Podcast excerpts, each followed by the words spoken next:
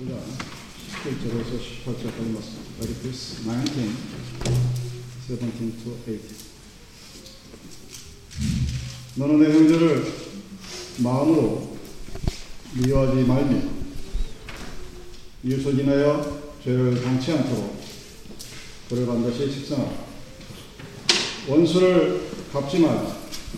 동포를 원망하지 말며 이웃 사랑하기를 내 몸과 같이 하라. 나는 여호와는 박경전 부인 나오셔서 말씀 좀 해주십시오.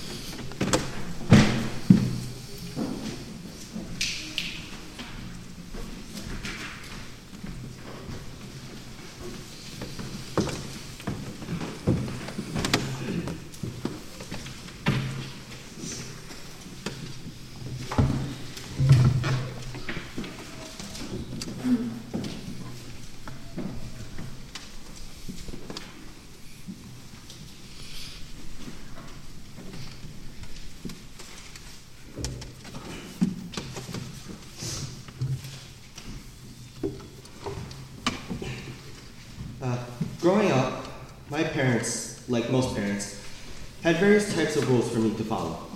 Some were easy to follow, like not wearing open toed shoes in church, while others I had some difficulty following, like going to sleep at 9 p.m. There are some rules that I didn't understand why they were rules. An example being wearing a uh, tie and belt with a suit. Each of these rules I followed, or attempted to follow in some way during my childhood. I did this because I figured they must have been some reason for why my parents had these rules. This is probably what the Israelites felt when they had received the rules written in the book of Leviticus. The book of Leviticus is basically a list of rules given by God through Moses sometime after they had escaped Egypt. The rules covered matters of particular interest to the priests appointed by Moses, as well as some rules on how to regulate proper personal and social relationships within a community. The part of Leviticus we'll be focusing on will be Leviticus 19, 17 to 18. Before going into the passage, here's some background information about Leviticus 19. This chapter is considered to be the miscellaneous cultic and ethical requirements section. This basically means that this chapter is on rules that are about how people should act ethically and religiously. The first eight verses of Leviticus 19 focus on how to worship God, while the rest of the chapter is about how we should act, act eth- ethically. We will focus on verses 17 and 18, which I'll read now. So, if you have not turned there yet, you can, or just look in the bulletin, which I believe the English translation is underneath the Korean.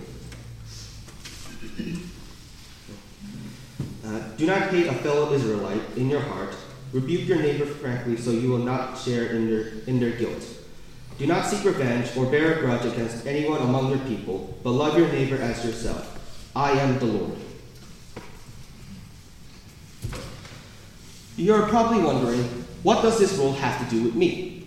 You said it yourself, the book of Leviticus were rules for the Israelites to follow.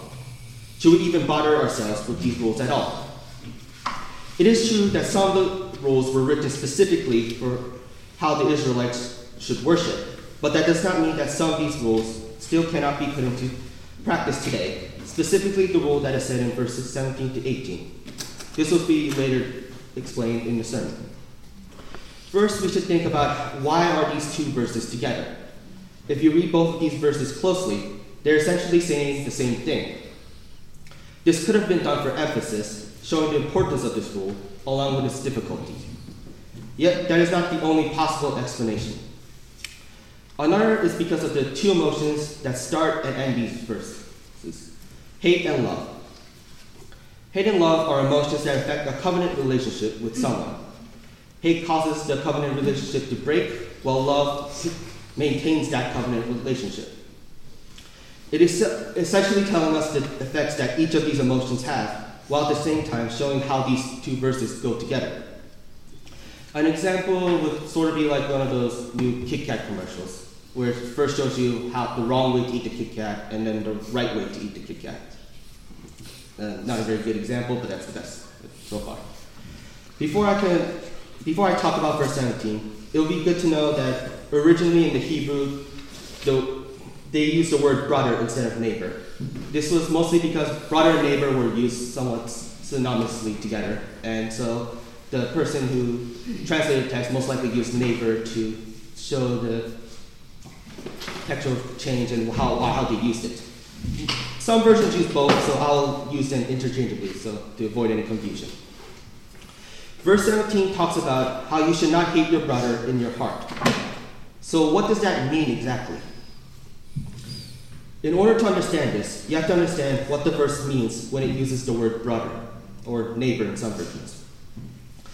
The term brother is used to emphasize a mutual covenant relationship with God.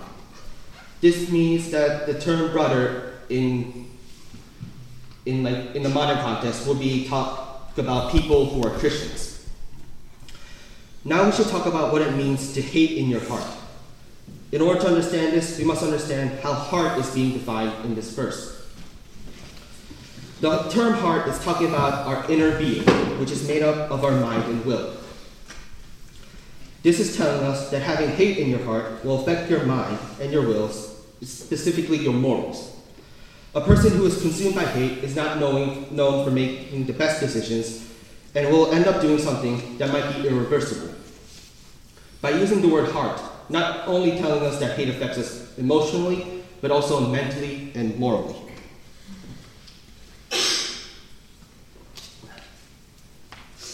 The second half of verse 17 is essentially telling you what to do when you have hate in your heart and why you should do it. It is saying that you should reason with your neighbor, or else you will incur sin because of that person. Like I said before, the term neighbor is used interchangeably with brother in both verses, but also in this case, it can be used to describe the person who you have a grudge against. This part of the verse is basically saying that you need to quickly sort out the disagreement with that person to prevent you or that person from going astray, astray into sin. The longer you don't deal with a problem, the harder it is will be to get rid of it. Not only that, but it also caused damage to both parties involved. Uh, during the summer when I was in high school, I spent most of my time doing yard work. It mostly consisted of mowing the lawn, along with some other things like trimming the bushes or breaking apart the tree branches that fell after a storm. During, my, during a specific summer, my parents noticed a large number of bumps appearing on my face. At first, I thought they were pimples that were caused from me sweating a lot from the yard work. So naturally, I didn't think too much of them and started washing my face a lot more than usual uh, throughout the day. Uh, sometime later, after I finished getting rid of some branches from a hedge that was trimmed and I was washing my hands, I noticed a small dark mark appearing on my wrist. Uh, it was by that time that my parents and I decided that it might be a good idea to go to the doctors the day afterwards. The next day, the mark turned into an open wound, which puzzled me even more. It took two doctor visits from two different doctors to find out what happened. It turned out I had a severe case of poison ivy, and that the dark mark was a side effect from being overexposed to poison ivy. Now you're probably wondering, how did you not notice that you had poison ivy? Shouldn't your skin have been itching from being exposed to it? In a way, I was, but at the same time, I wasn't. When I further expected the bumps after the doctor's visit, I saw that there were small scratch marks around that area. It was then that I realized that I was subconsciously scratching myself in my sleep. And it wasn't until I was told that I had the poison ivy that I realized my skin was very itchy. In a way, I knew, but at the same time, I wasn't aware of it at all. This is basically what it's like to have a grudge against a person. For the most part, people don't realize they have a grudge or that the grudge has a bigger impact on them than they had thought. They think that it doesn't matter or that it isn't a big problem. If they don't deal with the grudge quickly, it will continue to subconsciously control the person until they finally deal with it. Not only that, but the traces of the grudge will still linger if you take too long to resolve it. Just like the poison ivy, even though I got rid of it, the area where the dark mark appeared is still visible to this day. Now we'll move on to the first part of verse 18 which actually basically just connects verse 17 by saying the same thing that the previous verse has said, only just talking about the actions that you shouldn't do when you got hate. So we'll focus on the second part of verse 18, which is that you should love your neighbor as yourself. So, what does that exactly mean? How does someone love their neighbor as themselves?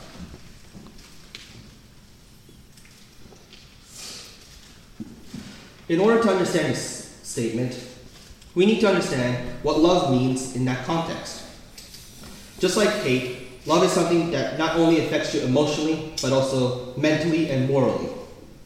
By having this in our thoughts, this is essentially telling us that love is shown through our actions.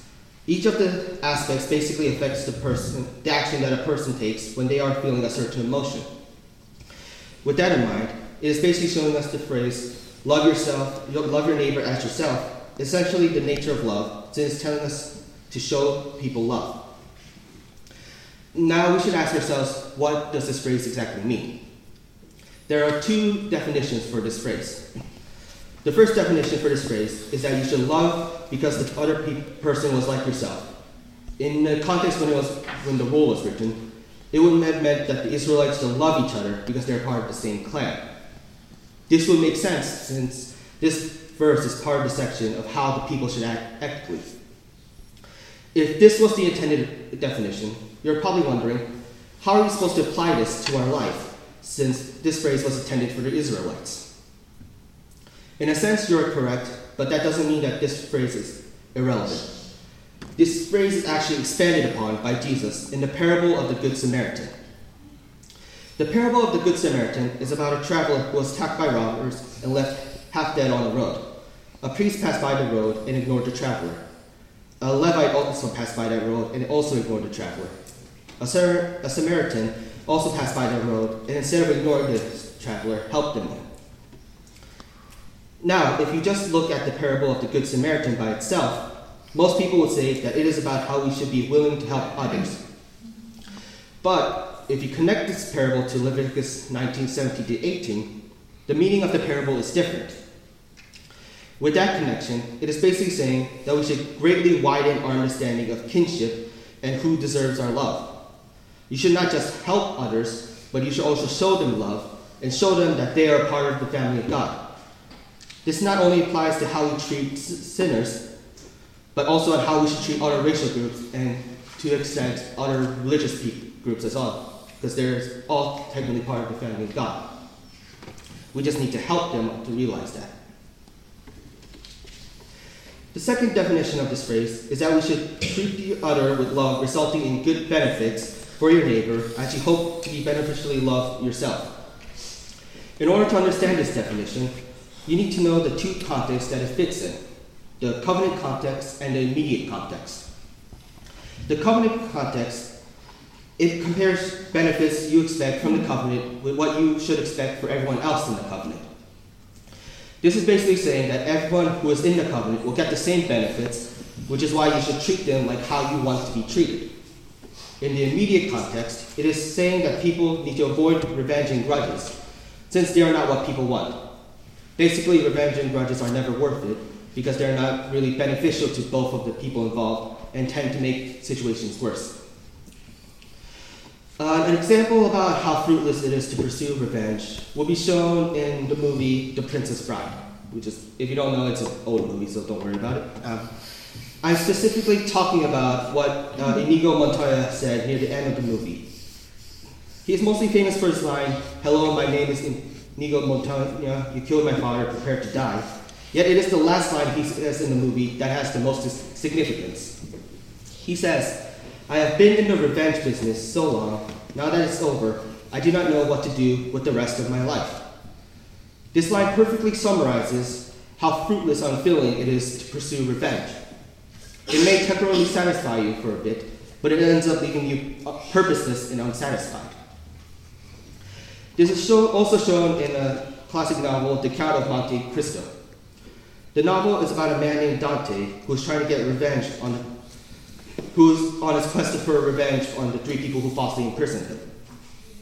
Throughout the novel, you see how his quest for revenge has not only taken all the joy out of him, but also made him essentially lifeless and human.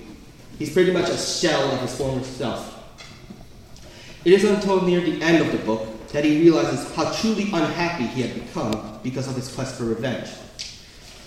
Not only that, but this book also portrays how the absence of love in his life has made him unsatisfied, even though he had finally gotten his revenge. It left him empty without any hope. If you're, if you're still somehow not convinced about the importance of the phrase, love your neighbor as yourself, and its relevance, then you should take a look in the New Testament. This phrase is so well represented in the New Testament to such a degree that most people don't realize that it was originally from the Old Testament. An example would be when Jesus talks about the great, greatest commandments in Matthew 22, 35 to 40. In one of them, a lawyer asked him a question to test him Teacher, which is the great commandment in the law? And he said to him, You shall love the Lord your God with all your heart, and with all your soul, and with all your mind. This is the first, the great and first commandment. And a second is like it. You shall love your neighbor as yourself. On these two commandments depend all the law and the prophets. It is also referenced by Paul in Galatians 5:14, which says, "For the whole law is fulfilled in one word: you shall love your neighbor as yourself." And also in James 2:8, "If you really fulfill the royal law according to Scripture, you shall love your neighbor as yourself. You are doing well." And that is just in naming a few. The only other command that is considered to be greater than this is to love God with all your mind and soul.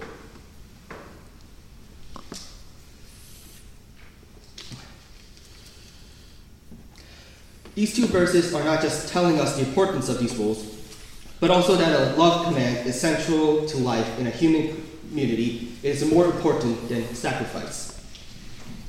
Like I said in, early in the sermon, lo- love maintains a covenant relationship with someone. Love essentially is the glue that keeps us together. This is further emphasized in Mark 12:33. And to love him with all the heart and with all the understanding and with all the strength and to love one's neighbor as oneself is much more than all whole burnt offerings and sacrifices. Love is one of the most important things, but it's also the most difficult thing that a person can do. Things like forgiveness, compassion, and even constructive criticism, if done correctly, are acts of love that many people struggle with compared to other emotions, like anger, hate, resentment.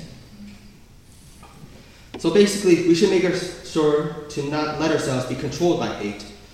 We should quickly resolve any grudges we have with people, and we should learn to love our neighbors as ourselves. At first glance, they seem simple enough, but in reality, are some of the most difficult things that, pers- that anyone could attempt to do. It is actually true in this modern age where people are always consider- comparing themselves with other people on things like wealth, talent, popularity, looks, and various other things that society thinks is important. This is something that we need to work on to better ourselves as children of God. We need to think more about how we should treat people rather than how people should treat us. Let us pray.